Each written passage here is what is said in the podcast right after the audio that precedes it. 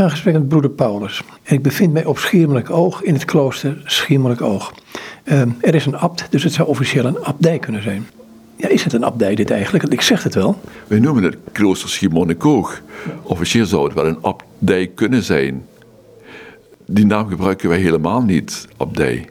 We zeggen klooster Schiermonnikoog. Dus ik weet eigenlijk ook niet of het officieel een abdij kan zijn. Hè? Zoals in, in Diepeveen wel. Dat was een echte abdij, Sion. Hè? Maar hier zeggen ze allemaal klooster Schiermonnikoog. Dus daar houd ik mij dan ook maar aan. Hè? Ik, ik, heb gisteren een wandeling gemaakt en ik zat toevallig in die stortbij. Nou, eh, jij ook dacht ik. Dus het is heel interessant. Maar dit eiland, ehm, met veel plezier heen gegaan of iets moeten overwinnen? Ik heb iets moeten overwinnen om hier naartoe te gaan. Ik had net mijn plechtige professie gedaan in Diepeveen in 2013 pas. En toen, ging, kwam, het, er sprake om te gaan verhuizen, omdat er, eh, ja, het was te groot geworden en te oud en weinig mensen. En eigenlijk had ik er niet zo'n zin in.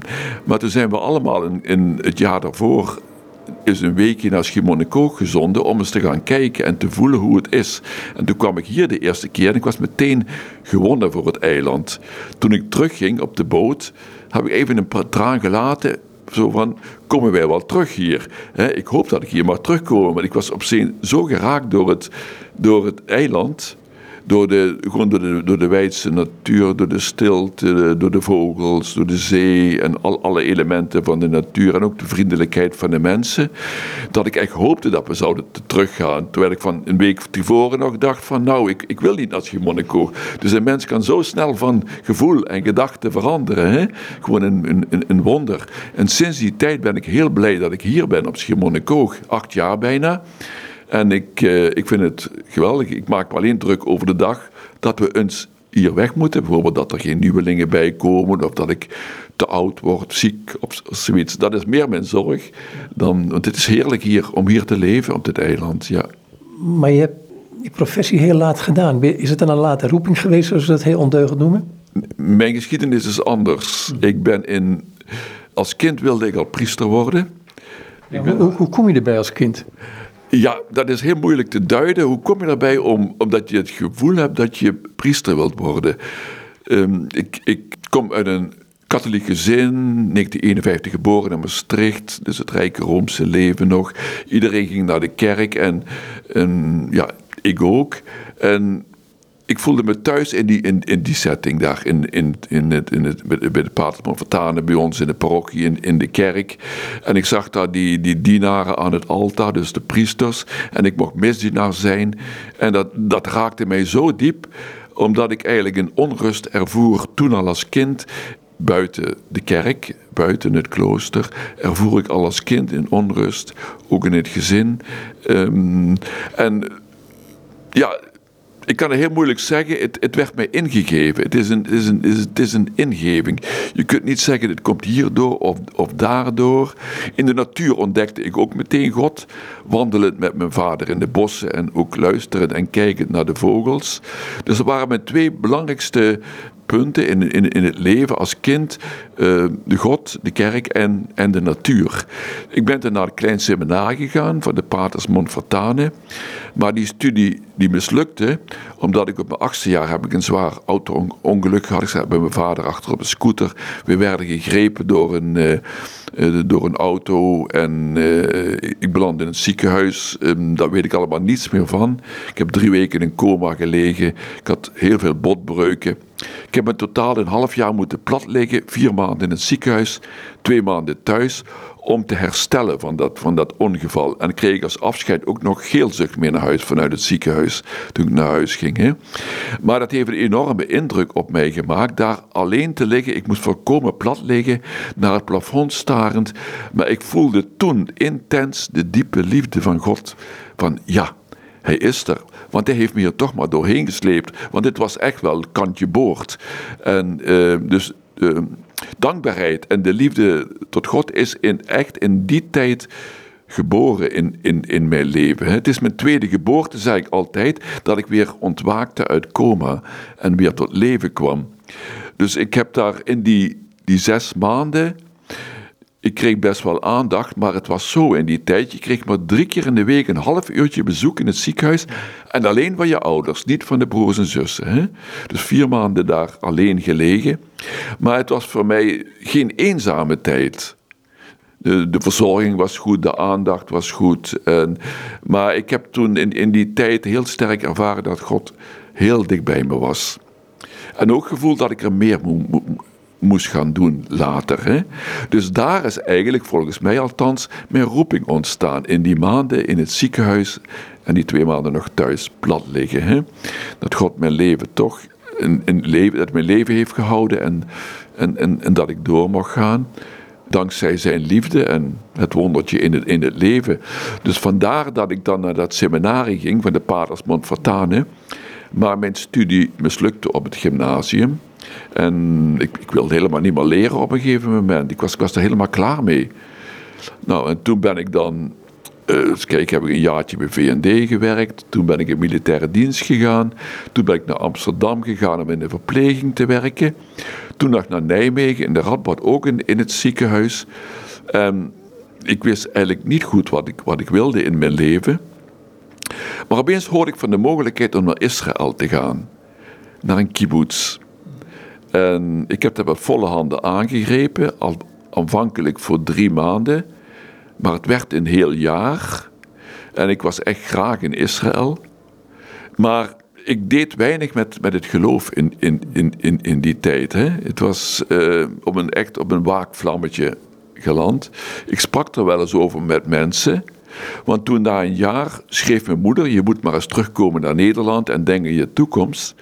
En op dat moment komt net een van de mensen met wie ik aanvankelijk naar die kibbutz was gegaan, met een groep, die kwam terug en die vertelde mij dat ik hem ooit verteld had dat ik ja, eigenlijk religieus leven wilde, naar een klooster wilde. Hij zegt, ik ben in Galilea geweest, in, in, de Palestijnse streek, en er is een kleine christelijke nederzetting met twee priesters, en daar kun je als vrijwilliger meeleven. Dus ik ben er naartoe gegaan, naar, uh, dat was in, in Galilea, bij het dorpje Derhanna, klooster van Johannes. En ik vroeg aan de mensen, uh, waar is de Lavarane Tofa? Zo heette dat kloostertje. Ja, dan moet je naar boven gaan en uh, de berg op. En dus ik ben wentelend de, de berg opgegaan naar dat kloostertje. En bovenop, het was een half uurtje lopen naar boven. Via een slecht begaanbaar pad. En bovenop stond Jacob. En Jacob was een oud monnik van de, van de Trappistenabdij van Zundert. En hij heette mij van harte welkom. En ik voelde mij ook meteen welkom. De manier waarop hij daar stond, de manier waarop hij me verwelkomde. En verder het prachtige uitzicht over over de Middellandse Zee, over de andere, andere kant het meer van Galilea, de sneeuwtop van de berg Hermon, de berg Tabor aan de andere kant. En het, het was zo'n fascinerend uitzicht dat ik meteen gewonnen was voor die plek. En het was heel primitief daar. Ze hadden geen stromend water, dat werd via de dakgoten opgevangen in putten. Ze hadden geen elektrisch licht, olielampen stonden er. Maar ik voelde me thuis daar. En ik dacht om daar te blijven. Maar ik vond het na een jaar, vond ik het toch wel wat, ja, ik, ik was opeens geraakt door het, het monnikenleven in kloosters. Ik had erover gehoord van mensen die er geweest waren in die tijd dat ik eens boven op de berg was bij Jacob Willebrandsen in de Lavranitova. En eigenlijk voelde ik toch van nee, ik, ik moet niet in Israël blijven. Ik kreeg ook wel heimwee naar Nederland. Ik moet teruggaan naar Nederland en daar een klooster zoeken. En ik wist ook waar ik heen ik wilde naar Zundert. Wat, wat was dan het attractieve van een klooster? Want ik, kan, ik me voorstellen, als je in Israël bent en je bent er in het kleine klooster op zo'n berg, dat ook heel romantisch is. En vooral die beginperiode, ehm, prachtig. Maar dan komt de realiteit om de hoek kijken. Van het alleen zijn, uh, ongemakkelijk, een aantal dingen. Je moet ook met de andere broeders om kunnen gaan. Uh, lijkt me ook geen sinecure altijd. Hoe, hoe plooit dat zich? Nou, we leefden daar dus met twee monniken. En voor de rest waren een, aantal uh, mensen die daar gewoon meeleefden als vrijwilliger, als volunteer. En dat kon.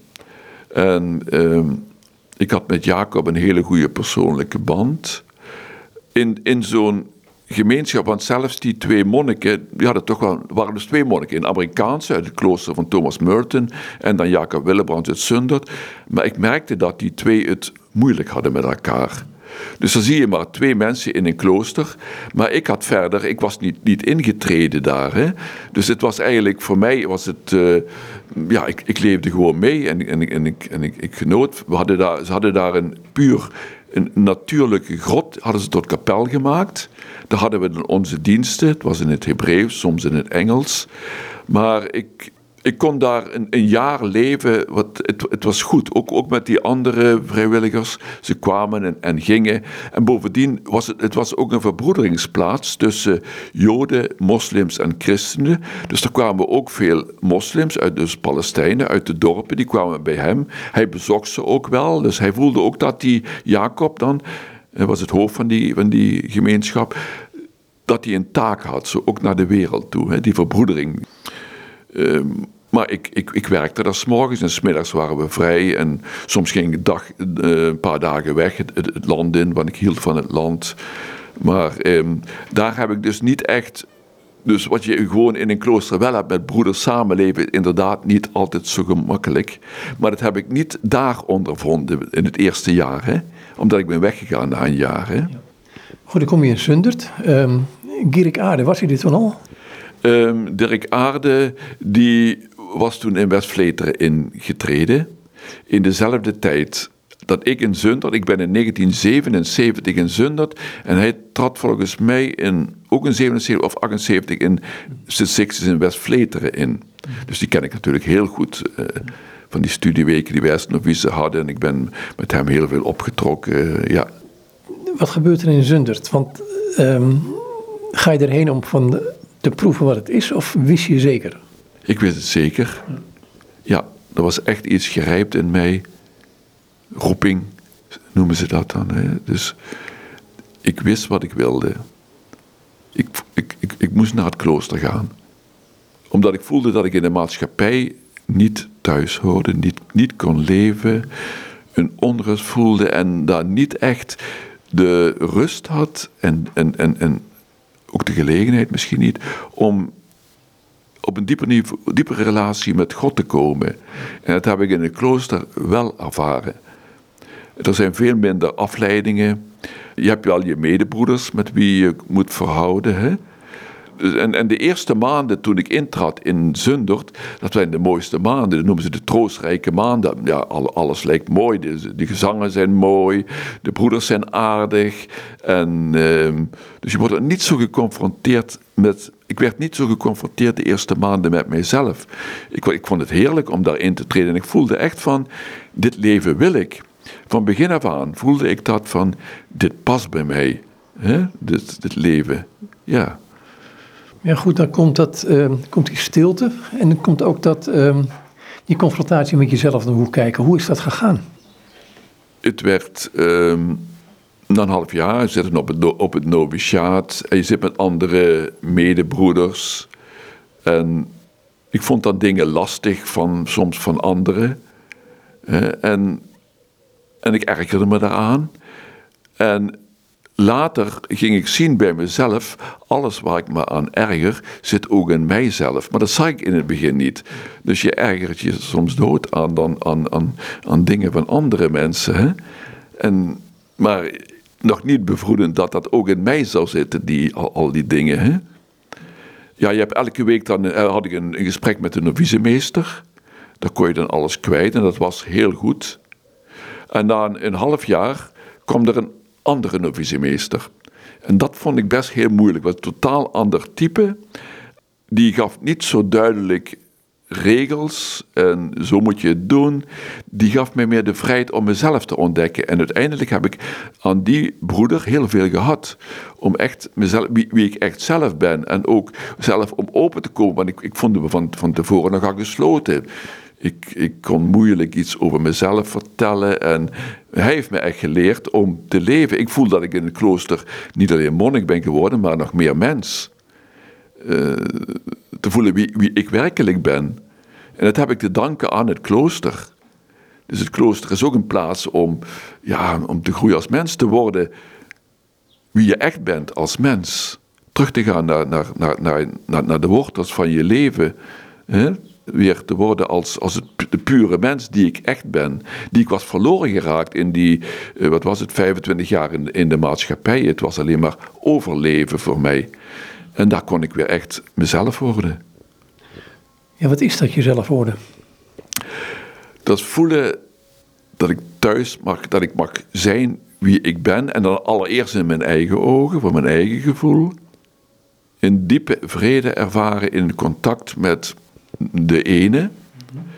Ehm, en niet voortdurend op de tenen lopen om anderen te behagen. Maar juist om, ja, om, om, om ook om vrij te worden van heel veel oordelen die ik had over mijzelf. Dat ik niet deugde, dat ik niet goed genoeg was enzovoort. Prestaties moet, moet, moeten leveren. Ehm, het, maar het was best een lang proces om dan bij, bij mezelf te komen. En nog steeds, elke dag kom ik mezelf weer tegen. En het, het blijft een weg, neem ik aan, tot aan je sterfbed. Om uh, ja, iets meer te worden zoals God mij werkelijk bedoeld heeft. Maar ik voel, ik voel me geroepen tot het leven. En het is vooral de overgave aan Hem dus. Dat ik, dat ik in Hem mezelf mag worden. En, en dat ik Hem steeds meer in mijn leven toelaat. En mijn, mijn oog en mijn gevoel en hart op Hem gericht houd. Wat er ook, wat er ook gebeurt. Dus, eh, en, en dat van, van dag tot dag dat zie ik dus als mezelf worden. Want ik, ik kan mijzelf niet uh, boetseren zoals, zoals hij mij bedoeld heeft. Ik, ik voel dat, dat die uitnodiging gaat van hem uit. Door goed te luisteren, want wat, wat, wat vraagt hij van mij vandaag, opnieuw de dag weer. Hè? Je zegt het om goed te luisteren, wat vraagt hij, maar wat hoor je dan? Want ik bedoel, um, je kunt ook in de stilte zitten en niks horen, om het zo maar te zeggen. Dus, dus het, lijken, het lijken wel niet tegenstellingen. Ja, ik merk als ik in de, in de drukte van, het, van alle dag zit, dat ik en heel veel afleidingen heb, dat ik heel moeilijk kan beluisteren wat er echt in mijzelf omgaat. En het is eigenlijk door het stil te maken in mijzelf, door alle ruis en ook alle innerlijke gesprekken met mijzelf. Door um, alles wat ik die dag heb ervaren, waar ik tegenaan gelopen ben, om dat voorbij te laten gaan. En er niet op in te gaan. Ja, wel aan te kijken, maar er verder niet op ingaan. Telkens opnieuw kiezen voor die stilte en voor dat Heer Jezus, ontferm u over mij. En meer kan ik niet doen. De rest ja, laat ik aan hem over dat hij mij boetseert. Dan, hè? Ja, maar je noemt het ook luisteren. En luisteren doe je meestal naar iemand. En in dit geval iemand met een hoofdletter, naar God zelf. God zelf, ja. Dat, dat is het belangrijkste. Je luistert naar God zelf. Maar, hoe doe je dat? Ik bedoel, gewoon simpel. Leid me daar eens in. Want ik bedoel, ik kan zeggen, ik snap wat je bedoelt. Maar ehm, wat is het luisteren en hoe herken je zijn stem? Want het zijn best wel wezenlijke dingen. Ja, dat, is, dat zijn heel wezenlijke dingen. En het is ook heel heel moeilijk. Eigenlijk, of eigenlijk helemaal niet moeilijk. Ik ontmoet hem in, eigenlijk in alle momenten. Zoals ik nu met jou zit te praten hier of straks dat, ik, dat we bij, bijeen zaten in, in het kapittel. Ik ontmoet hem in, in, in elke mens die ik ontmoet. Als ik in de natuur wandel, als ik in stilte zit. Maar als ik er maar aandacht, met, als ik er althans met aandacht zit. En elke mens, elke situatie, uh, elke gebeurtenis heeft mij iets te vertellen. Dus ik, ik, ik, ik luister naar dat wat er dagelijks op mij afkomt. En, en, en ook probeer daar om echt God in te ontwaren, in, in te voelen, in te zien. Ja, maar hoe weet je op een gegeven moment dat het God is? Ja, dat, dat weet ik niet. Ik weet ook niet, ik zet stappen in mijn leven, hè? maar ik weet niet of ze goed zijn vaak soms pas achteraf en soms niet. Van, nee, ja, je tracht natuurlijk te leven wat, wat, wat, wat God van, van mij vraagt, maar het is de vraag of ik dat ook wel, of, of ik ook wel goed luister en ook wel de stappen zet die hij van mij verlangt. Want die ervaring leert mij dat ik ze niet altijd zet. Dus dat luisteren is iets heel moeilijk. Dat luisteren naar de stem van God, Nou, ik, ik maak het daar niet te moeilijk over. Ik probeer te aanvaarden en, en, en vrede te vinden in dat wat, wat elke dag op mij afkomt. En dat is voor mij ja, de, de, het, het, het mooiste zo, om, om te aanvaarden. En niet meer af te vragen, ja, eigenlijk wil ik wat anders. Eigenlijk wil ik daarachter zijn. Of eigenlijk, uh, dat had niet mogen gebeuren. Of, of, of zo, van die dingen die wij voortdurend uh, onszelf voorhouden. Maar vrede te hebben, al is het ziekte. Want Jezus is voor mij in elk moment aanwezig. Net zo goed in de goede momenten, als ik heerlijk aan het strand wandel en ik geniet van de zee. Of een stortbui over je heen krijgt, zoals gisteren op zo'n stortbui over me heen, want dan kan het even vloeken in mij, zo'n stortbui. Hè? En dan kletsen naar thuis komen. Het was maar heel kort, die stortbui, maar toch. Dan, inderdaad, ook dan, in, in, in, in die rotmomenten, zeg maar, is hij ook aanwezig. Hè? Al besef ik het niet, maar achteraf wel. Dus, dus tracht het te aanvaarden. Het is goed zoals het gebeurt. Maar zeg je dan dat, dat hij je leven is? Um, ik, ik ga naar Colossens even toe. Um, Christus die mijn leven is. Wanneer Christus verschijnt die mijn leven is. Dat is een prachtige tekst. Ja. Hij is mijn leven nu al. Als ik een eitje zat te bakken, zeg ik wel eens, of wanneer ik bij hier zit te praten. Dat is moeilijk bij te komen. Tegelijkertijd um, vraagt het misschien ook wel als voorafje een soort overgave aan hem.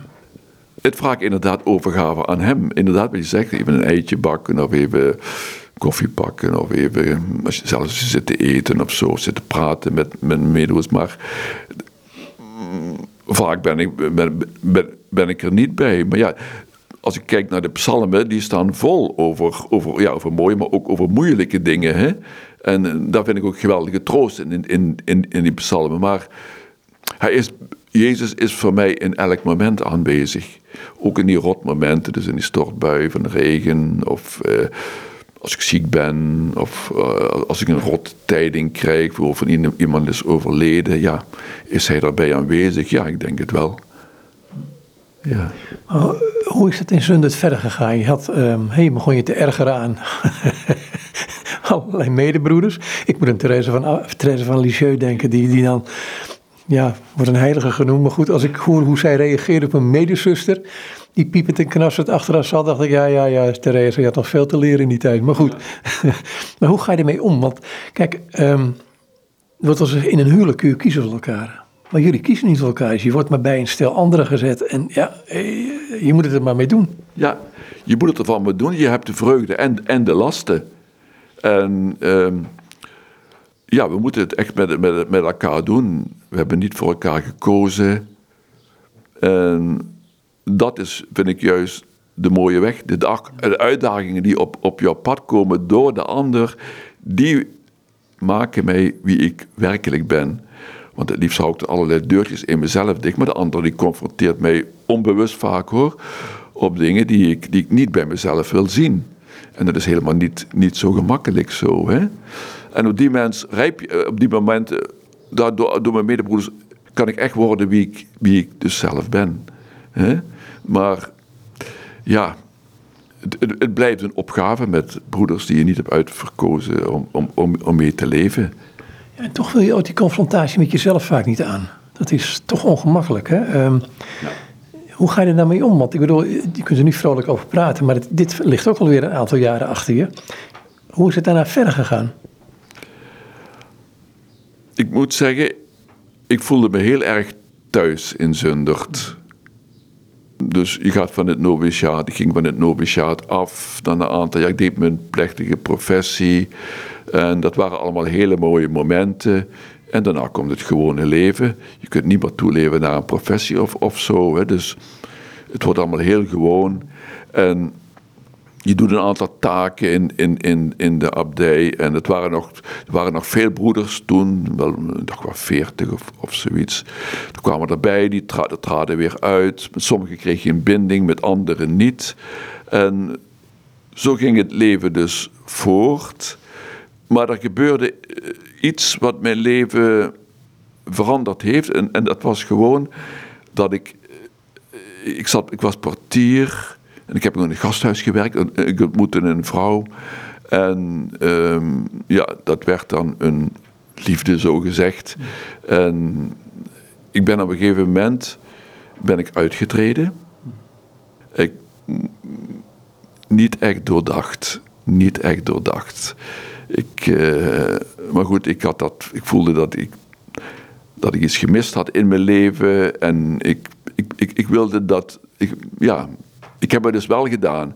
We zijn nog ook aan het samenleven. Maar ik voelde al na een paar weken dat ik soms zwetend wakker werd s'nachts oh, is het wel... En ik heb de broeders in de steek gelaten en die broeders hebben heel veel voor mij gedaan. Die hebben mij als het ware als hun kind opgevoed in het monastieke leven.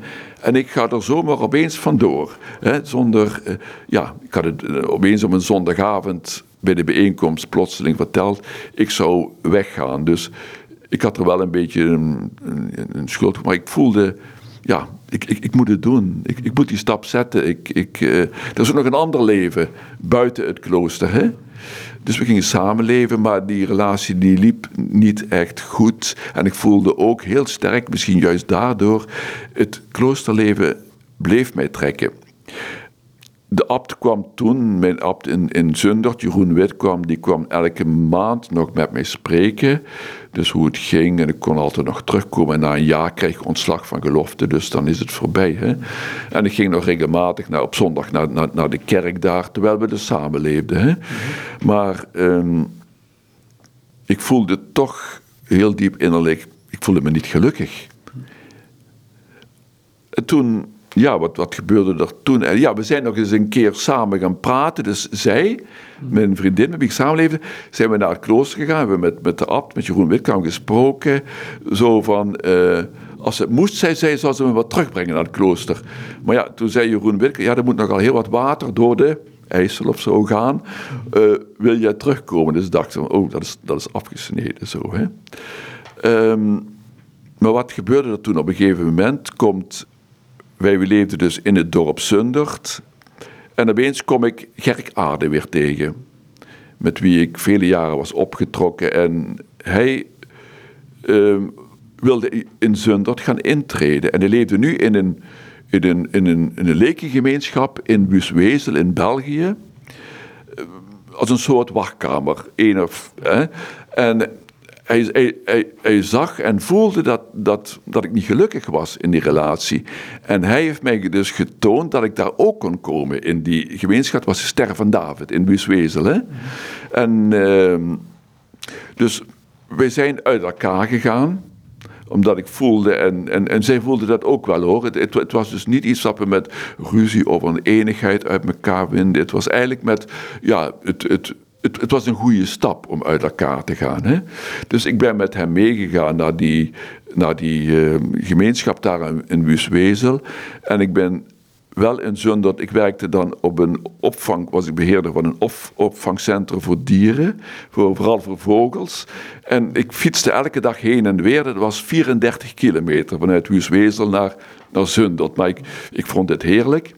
En daar, heb ik met, daar kon ik dus meeleven in die leefgemeente. Er was één priester, een Norbertijn. En verder we allemaal leken. En, en wij konden daar meeleven. En ik had ook gezegd, ik blijf hier niet vast. Ik ga op zoek naar monnikenleven. En in die tijd uh, ben ik opnieuw naar Zundert getrokken. Naar mijn, en mijn vroegere novicemeester in Zundert, die was opnieuw novicemeester. Ik, en toen vroeg ik aan hem, uh, en ik heb met hem gesproken en hij voelde wel dat ik wat terug wilde naar het klooster. Maar hij zei van, ja, je hebt hier zo lang geleefd, zou je niet eerst eens in andere kloosters gaan kijken? Je mag hier terugkomen, maar ga eens in andere kloosters kijken eerst. En toen ben ik naar Diepeveen, toen kwam ik in Diepeveen terecht. En toen voelde ik toch, ja, in Diepeveen, abdij Sion, daar kende ik niemand. Ook heel mooi gelegen in de bossen, want dat is voor mij ook wel belangrijk. Hoe ligt een klooster? En eh, ik sprak met de novicemeester. Hij zit hier vlakbij. Hij is nou een onze kluizenaar. Moeder David. Hij was toen mijn novicemeester en ik klikte geweldig goed. En ik had een gesprek met hem. En, ook, en, en met de abt, was toen naar broeder Alberic. En ja, niets dat mij meer in, in, de weg stond om in te treden. Maar toen heb ik gezegd, ik blijf nog een jaar in de wereld, zoals dat heet dan. En ik blijf werken, ik ga op vakantie en ik doe alles wat ik, wat ik al die afgelopen zes jaar heb, heb gedaan om te beproeven, is het wel echt? Um, na een jaar ben ik ingetreden in Diepeveen, in het jaar 2000. En die eerste jaren in Diepeveen waren eigenlijk heel donker, heel moeilijk vond ik. Een tweede keer intreden was voor mij heel moeilijk. En ik, ik wist dat het ook moeilijk zou worden. De eerste keer had ik dat besef niet. Het was allemaal zo mooi, zo hemels, de eerste maanden toen ik in Zunder zat. En de tweede keer wist ik, ja, er komen hele moeilijke tijden waarschijnlijk. Hè? En die kwamen ook. En het was echt, ik heb echt de eerste vijf jaar me afgevraagd, zit ik hier wel goed? Moet ik toch niet wat anders? Ik heb psychologische hulp gehad en dat heeft me heel erg geholpen om door een aantal dingen heen, te komen die nog vastzaten in mijn leven, zelfs vanuit de puberteit nog. En dat heeft mij geholpen om open te kiezen voor het opnieuw het monnikenleven, maar dan in diepe veen. Dus ik heb al die jaren gewacht. 2000 ingetreden, normaal kun je al binnen zes jaar je plechtige professie afdoen, maar ik heb gewacht tot 2013. En mijn plechtige professie toen gedaan, maar toen ook in volle overgave. Het is goed, ik, ik wist het, ik, ik moet hier zijn. En toen komt dan even later, hoorde ik van, uh, ja, we gaan eens samen praten over uh, dat we gaan verhuizen. Dus dat was voor mij een, een behoorlijke klap, omdat, omdat ik eigenlijk wel graag was. Maar goed, het is er dan toch van gekomen dat we naar, naar Simon en en, en nu ben ik er dankbaar voor. Je zegt, ik had, ik had psychische, psychiatrische hulp nodig op een gegeven moment. Um, wat zijn dan van die barrières die, um, want die had je al eerder kunnen krijgen bij de eerste intrede in wezen? De barrières die? Nou, die barrières die er waren, die vanuit de puberteit. Uh, wat, wat, waren dat? Um, je gaat er op een gegeven moment in uh, Zundert, ontmoet je een leuke dame. Is misschien een van die barrières, ik ga nu gissen, hè? Ja. is een van die barrières, kan het zijn dat, of laat ik het anders zeggen. Ik heb ooit een keer met dat het Koene Meester leefde nog, ik dacht het hem was. Dat hij zei van ja, het is belangrijk eh, als je celibatair wil leven, dat je een keertje verliefd bent geweest. Ja, dat klopt. Dat was het punt, ook voor mij. Het, het celibatair leven is altijd voor mij de grootste struikelblok geweest. Goed, ik heb nu zes jaar gedaan, maar goed, dat was dan met, met één vrouw. Maar ik, ik voelde toch, ja, het, dat moet niet. En verder iets over de relatie met mijn vader, wat ik heb doorgewerkt dus bij de psycholoog. Ook vanuit de puberteit zo, hè, dat ook. Het, het kind-vader verhouding. Uh, maar het was dus inderdaad vooral de, um, het, het, het, het, celibatair leven dat voor mij een punt was. En na die. Uh, het, het frappante was dat ik dus na die psychologische begeleiding, en we zijn er heel diep in gegaan, niet tot de conclusie kon komen van wat ik nou echt wilde. Wil ik nou met een vrouw leven of wil ik nou in een klooster zijn? Maar ik had ontdekt dat dat mijn punt was in mijn leven. Dat ik me daartoe moest verhouden. Maar daarmee was het voor mij niet zo van, nou, nou, nou ben ik hier in een klooster en uh, vrouwen interesseren me niet, niet meer of zo. Nee, in tegendeel. Maar, ja, want ook een monnik heeft ogen, zeg ik altijd. Precies, een, een monnik heeft ook ogen en die draagt ook een vrouwelijk deel in zich en kan ook verliefd worden zo. En daar is op zich helemaal niks op tegen dat je verliefd wordt. Blijkbaar heb ik, ja, het overkomt mij wel nog regelmatig, maar dan weet ik van oké, laat het er zijn. Zoals zoveel dingen in, in het leven. En uh, geniet er even van. En en, en ik ga door. Het, het zij zo, net als alle, alle andere dingen die ik heb, die ik ervaar in, in gevoel. Ook, ook verliefdheid, is, het is een, een gevoel. En, maar ik heb dan niet meer het gevoel van, nou, ik, ik, ik moet er iets mee gaan doen. Hè? Dus, um, ik heb dus ontdekt dat dat stuk heel, heel sterk is. Dat, dat, dat, dat, dat vrouwelijke stuk is heel sterk in mij. Wat bedoel je daarmee? Gewoon de, de, het feit dat je elke leuke vrouw wel aardig vindt? Of, of is het iets anders bedoel je dan? Ik bedoel daarmee dat ik een vrouw mis in mijn leven. Dat ik, uh, ja, gewoon de geborgenheid, de warmte, de lichamelijkheid. Dat zijn echt dingen die ik echt wel mis in mijn leven. En dat mag er ook zijn. Maar ik heb niet meer de behoefte om uit te treden. Omdat van de andere kant, het, ja, noem het Jezus, of hoe moet ik het zeggen, op deze weg heb ik heel veel moois ontdekt. Heb ik ontdekt dat ik ook goed in de stilte en de eenzaamheid met hem kan leven. En dat kon ik vroeger niet. Ik vluchtte voortdurend voor die eenzaamheid. Dus dat is een behoorlijke winst, dat ik echt in de, in de eenzaamheid kan zijn. En, en, en, en geniet van de, van de stilte en van het gebed en van de en van Lectio Divina en van al wat er op ons, ons wekken, ook, ook van ons gemeenschapsleven met ons vieren. Daar kan ik toch van genieten. Ook al iedereen is uiteraard anders, maar je kunt genieten van elkaar. Ook wat, je, je ziet de kwaliteit, je ziet de talenten van de ander, die ik vroeger niet zag, omdat ik niet met mezelf in het reinen was gekomen. Maar ik kan daarvan van genieten, zo, van, uh, ook van de anderen. Is die confrontatie uh, met jezelf, uh, was het schrikken? Deze confrontatie, jawel, dat was toch wel schrikken zo. Dus dat het uh, in het rapport van die psycholoog stond dus ook dat ik er nooit helemaal was uitgekomen. Ja, wat, is nou de keuze? Hè? En je moet een keuze maken. Blijf ik in het klooster of ga ik eruit en ga ik een vrouw zoeken? Maar ik, heb, ik voelde toch, nee, dit is goed zo. En dat voelde ik echt heel, heel diep en nog steeds hoor ik heb de keuze nu gemaakt, of ik beter gezegd, ik ben gekozen, ik ben geroepen voor dit leven en het is goed. En ik kan leven met, met, met, ik kan leven met gemist zijn. Ja, natuurlijk wel veel meer dingen die je zo mis. Je wil eens naar een, naar een concert of vakantie of uh, avondje uit, ik noem maar iets. Maar ja, het is goed zo, dit leven dat ik leid. Is, is er nou een, omkeer gekomen? Ik ga weer maar een beetje gissen, want ik, ik weet het ook niet. Um, is er een omkeer gekomen in je denken van uh, ik sta centraal, hè? Uh, broeder Paulus, ik sta centraal. Of hè, dus jij bent het die uitreikt naar. Of is het God die naar je toe komt en dat je daar meer um, en dat een stuk rust kan geven, laat ik het zo zeggen. De God naar je Ja, de God naar je toe komt. En ik bedoel ook een beetje in, in kijk, als we naar de Hebreeuwse taal gaan, dan is het van rechts naar links wordt het geschreven. Het gaat van, hangt aan de, aan de regel, dus het komt vanaf de overkant, betekent het woord ook. Terwijl onze manier van schrijven is toch van ons af en, en ontdekken vanuit onszelf. Zit daar een spanningsveld? Ja, ik voel echt dat God naar mij, God naar mij toe is gekomen. Dat ik het zelf ben ik niet bij machten ook om dit leven vol te houden. Ik voel dat, dat Hij me elke dag opnieuw zoveel kracht en liefde en geborgenheid geeft, dat ik dit leven kan leiden. Uit mezelf voel ik me daar niet, ben ik niet toe machtig, ik voel me machteloos. Hè?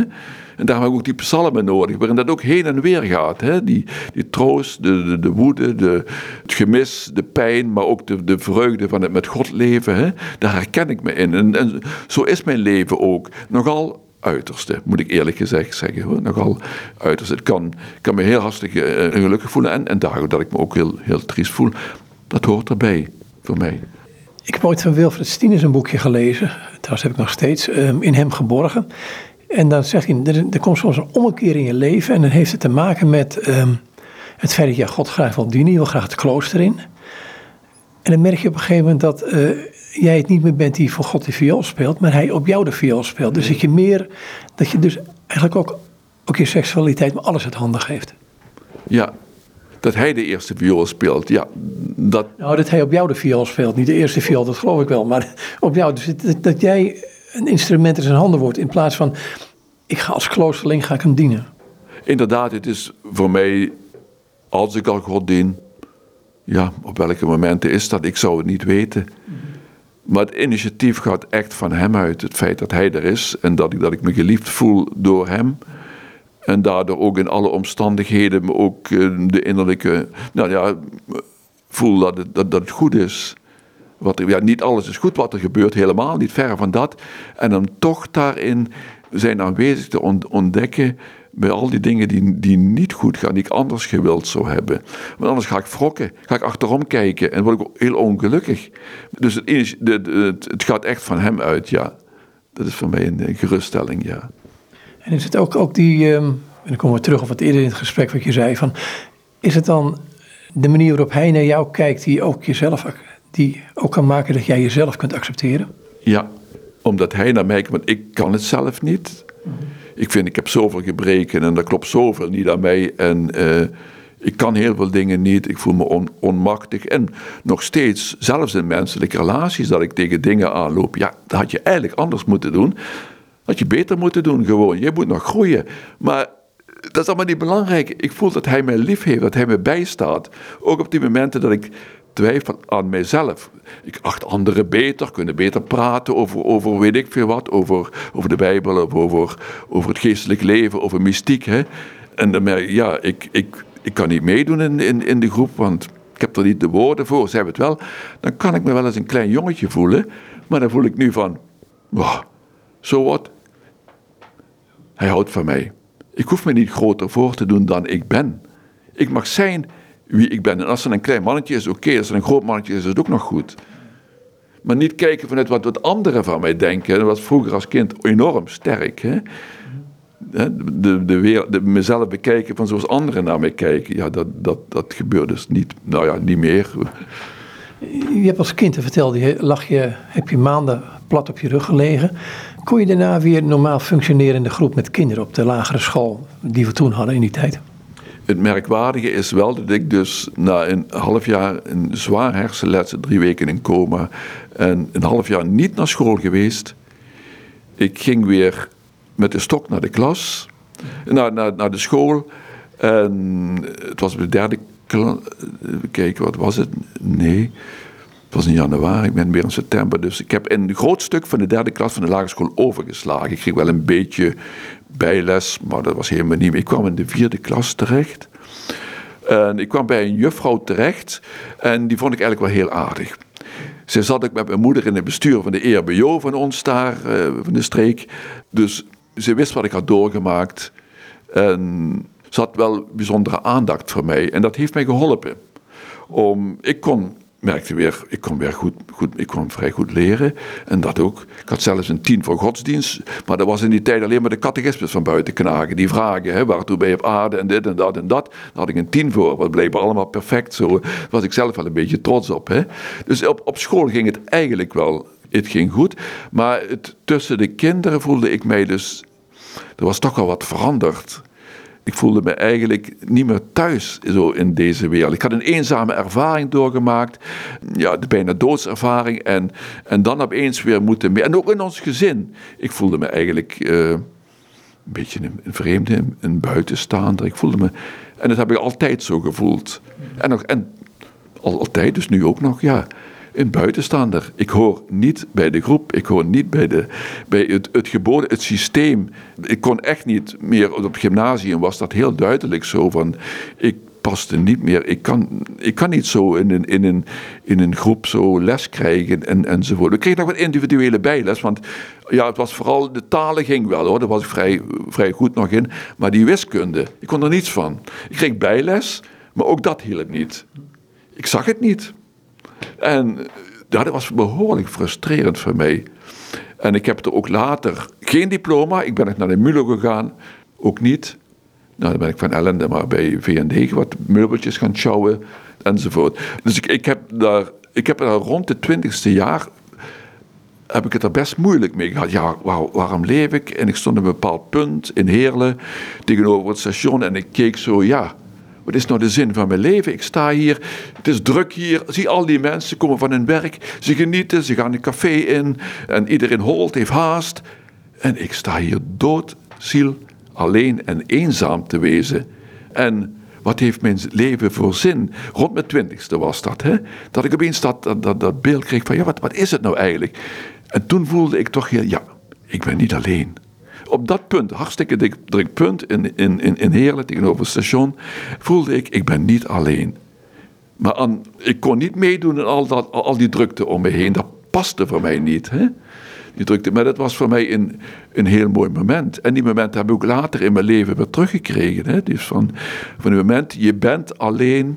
Je hebt een ervaring die je eigenlijk ten diepste met niemand kunt delen. Maar weet dat ik, God, bij je ben. Ik houd van je. Is, is dat, ik, ik hoor het meer van met in, in deze ervaring. Is het zo'n ervaring waarvan je op een gegeven moment eigenlijk alles wat onder je voeten weggeslagen, om het zo maar te zeggen. God is er alleen nog. Ehm, het is een bodemervaring, want wat dieper kan het vaak niet.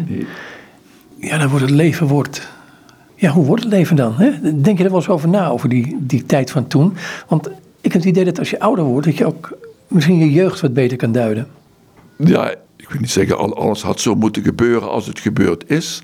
Maar het, het, het, het vervelende was ook namelijk dat toen ik weer na dat ongeluk weer ging leren lopen. Ik viel nog een paar keer hè, en toen was ik wel bang dat ik weer wat gebroken was. Maar goed, ik voelde me een ander mens geworden. Toen had ik al van die momenten van, ja, ik. Ja. Dus het, het, ik, ik heb momenten gehad op mijn leven dat alles is misgegaan. En dat ik me daar heel ongelukkig over heb gevoeld. Hè? Van, hoe moet het nou met zijn mensen? Hoe, wat moet er van jou worden? Je hebt geen diploma en, enzovoort. Maar wat ik wil zeggen is dit. Ik ging weer naar school, ik kwam weer in het gezin. En er was geen enkele vraag naar mij van hoe is het met jou? Er was geen enkele psychologische begeleiding. Je moest gewoon weer, hoplakee, niks gebeurd. Hè? Ik kon daar niet over praten. Het lukte mij ook niet gewoon. Hè? Uh, in deze tijd is het totaal anders dan wel acht psychologen rond je bed en weet ik, een, hoop therapeuten en weet ik veel wat.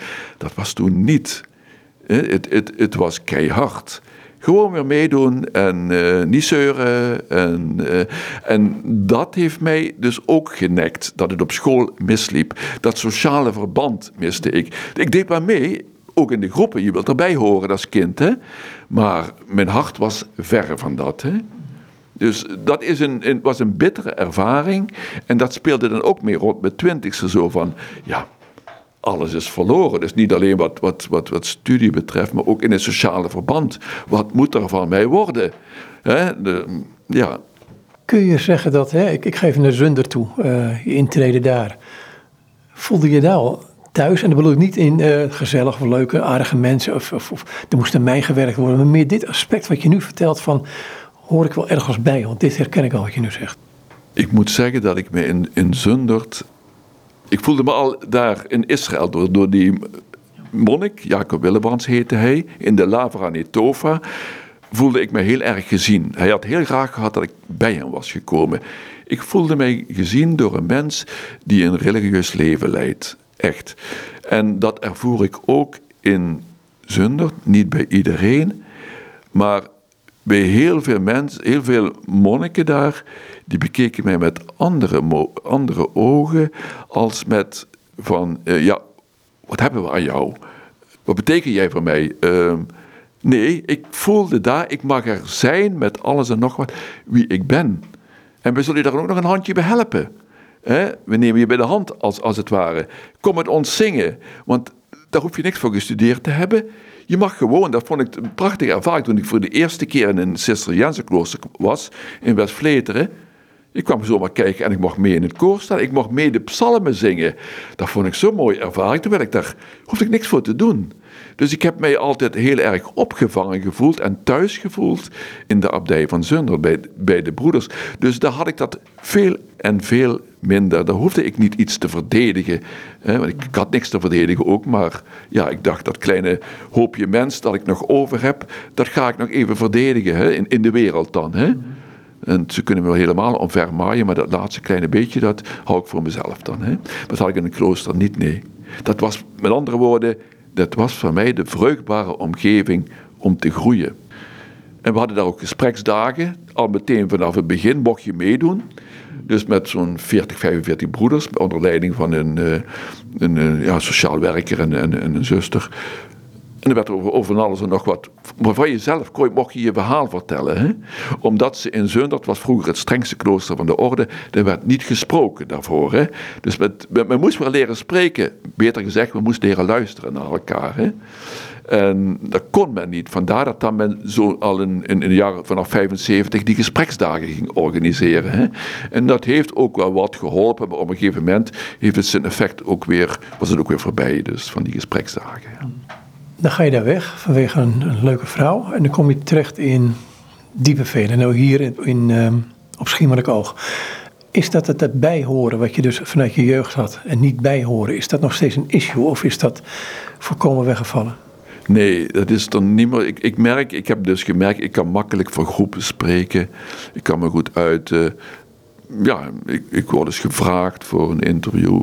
En ik maak makkelijk contact met mensen. En ik heb hier ook op het eiland hele, hele goede vrienden. En ik heb veel contacten, te veel eigenlijk. En dat maakt dat ik dat, ik, uh, dat stuk van uh, ik deug niet, ik ben niet goed genoeg, ik hoor er niet meer bij, dat mag ik wel zeggen is volkomen verdwenen. Dat is niet meer. Dat is niet meer en, dat, heb ik toch maar weer te danken aan heel veel mensen. Ik kan wel zeggen, ja, God heeft me dat gegeven, natuurlijk. Maar hij werkt ook door heel veel goede mensen die ik heb ontmoet in mijn leven en nog steeds ontmoet. Ik, elke dag opnieuw kom ik weer mensen tegen en dan voel ik van hé, hey, die openbaart weer iets in mijzelf. De ander geeft me aan mezelf terug en ik mag iets voor de ander betekenen. En het is zo mooi als je iets voor een ander mag betekenen. Je, kunt, je kunt zeggen, door het contact met ander word ik mezelf, ontdek ik mezelf. Ten diepste is dat God die jou ziet. want dat, dat, dat is, dat is het, echt het draaipunt geweest. Dat is eigenlijk het draaipunt. God ziet mij door die mensen. En dat ben, dat ben ik nou, of ja, toch een aantal jaar aan het ontdekken. Dus daardoor is mijn. God ziet mij door de mensen. En dat ervoer ik vroeger dus helemaal niet. Het, het, was voor mij koud tussen de mensen. Ik ontvluchtte ze liever wegwezen en, enzovoort. Hè. Dan moet ik zeggen, ben, ik, ben ik nog niet zo groepsmens. Maar ja, ik word vaak gevraagd. In, in, in Diepe Veen ook. Ik deed alle rondleidingen. Ik deed Lectio Divina met groepen. Doe ik hier ook trouwens in het dorp. Mhm. Eens in de maand hou ik Lectio Divina met mensen. Meest toeristen komen dan. Hè. Waar, waar doe je dat hier in het klooster? Nee, dat doe ik in de protestantse kerk, omdat het de vraag is vanuit de protestantse kerk. Hè. Het is niet ons initiatief, het is van de protestantse kerk of ik dan Lectio Divina met hun wil doen. Met een aantal mensen die gewoon toeristen, iedereen die maar wil, mag binnenkomen. En ik merk, elke keer zie ik er een beetje tegenop, weer vreemde mensen. En uh, hoe zal dat lopen? En achteraf heb ik altijd een heerlijk gevoel. We zijn een groep geworden, er is verbondenheid met elkaar. Er is, er is warmte met, met, met elkaar. Hè? En dat is zo mooi, wat je dus na zo'n groepslectio divina, wat ik dan voel in, in mezelf. Hè? Dat is echt een groot cadeau, dat ik dat mag ervaren in mijn leven. Hè? Meneer Lectio Divina, je doet in de protestantse kerk, waar het bijbellezen toch uh, vrij hoog in het vaandel staat. En toch een Lectio Divina. En toch Lectio Divina, ja, dat merk ik soms. Soms denken mensen nog steeds van, ja, we gaan discussiëren over een bijbeltekst. Hè. Dat zijn ze gewend, dat vinden ze mooi en dat past hun en dat kunnen ze goed, blijkbaar. Hè. Wij wat minder misschien. Maar ik, wij hebben als, als vanuit de oude traditie van de monniken, want Lectio Divina heeft heel oude papieren om gewoon stil te staan bij de tekst. Wat zegt de tekst mij? Laat de tekst tot, jou, tot, mij spreken dan. En ik merk dat veel mensen het wel al kennen, maar ook er zijn nog mensen die het niet kennen. En die het eigenlijk heel fijn vinden om, om toch te doen, om dit nieuwe. Dus niet discussiëren over teksten, niet voortdurend met, met een beetje kop bezig zijn, maar luisteren. Wat wil hij mij zeggen op dit moment? En het is misschien maar één woord. Dat is genoeg voor de hele dag, voor, voor meerdere dagen. Daarmee mogen ze naar huis gaan. Ik laat ze ook aan, aan het eind uh, nog even een rondje. Nou, wat neem je nou mee voor, voor, voor vandaag of voor, voor je leven? Wat je hier hebt ontvangen. En dat is ook mooi om te doen en ook om te horen wat de mensen geven mij door zich te openen.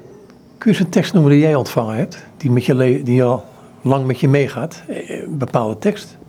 Heer Jezus, ontferm u over mij. Heel simpel. Het gebed van de, van de, van de tollenaar. Heer Jezus, ontferm u over mij. En ik hou van de genezingsverhalen van, van, van Jezus. En ik, ik hou van de, van de die, die genezen wordt, van de Samaritaanse vrouw die hij ontmoet. Dus er zijn zoveel passages zo, maar eigenlijk gewoon de simpele woorden, en dat versimpel ik, als ik s'nachts niet kan slapen, is er maar één woord, Jezus. Dat, dat is van Heer Jezus Christus ontferm u over mij, arme zondaar. Dat is dan de volledige Jezus, Jezusgebed. Maar enkel de woorden Jezus, dat is voor mij genoeg.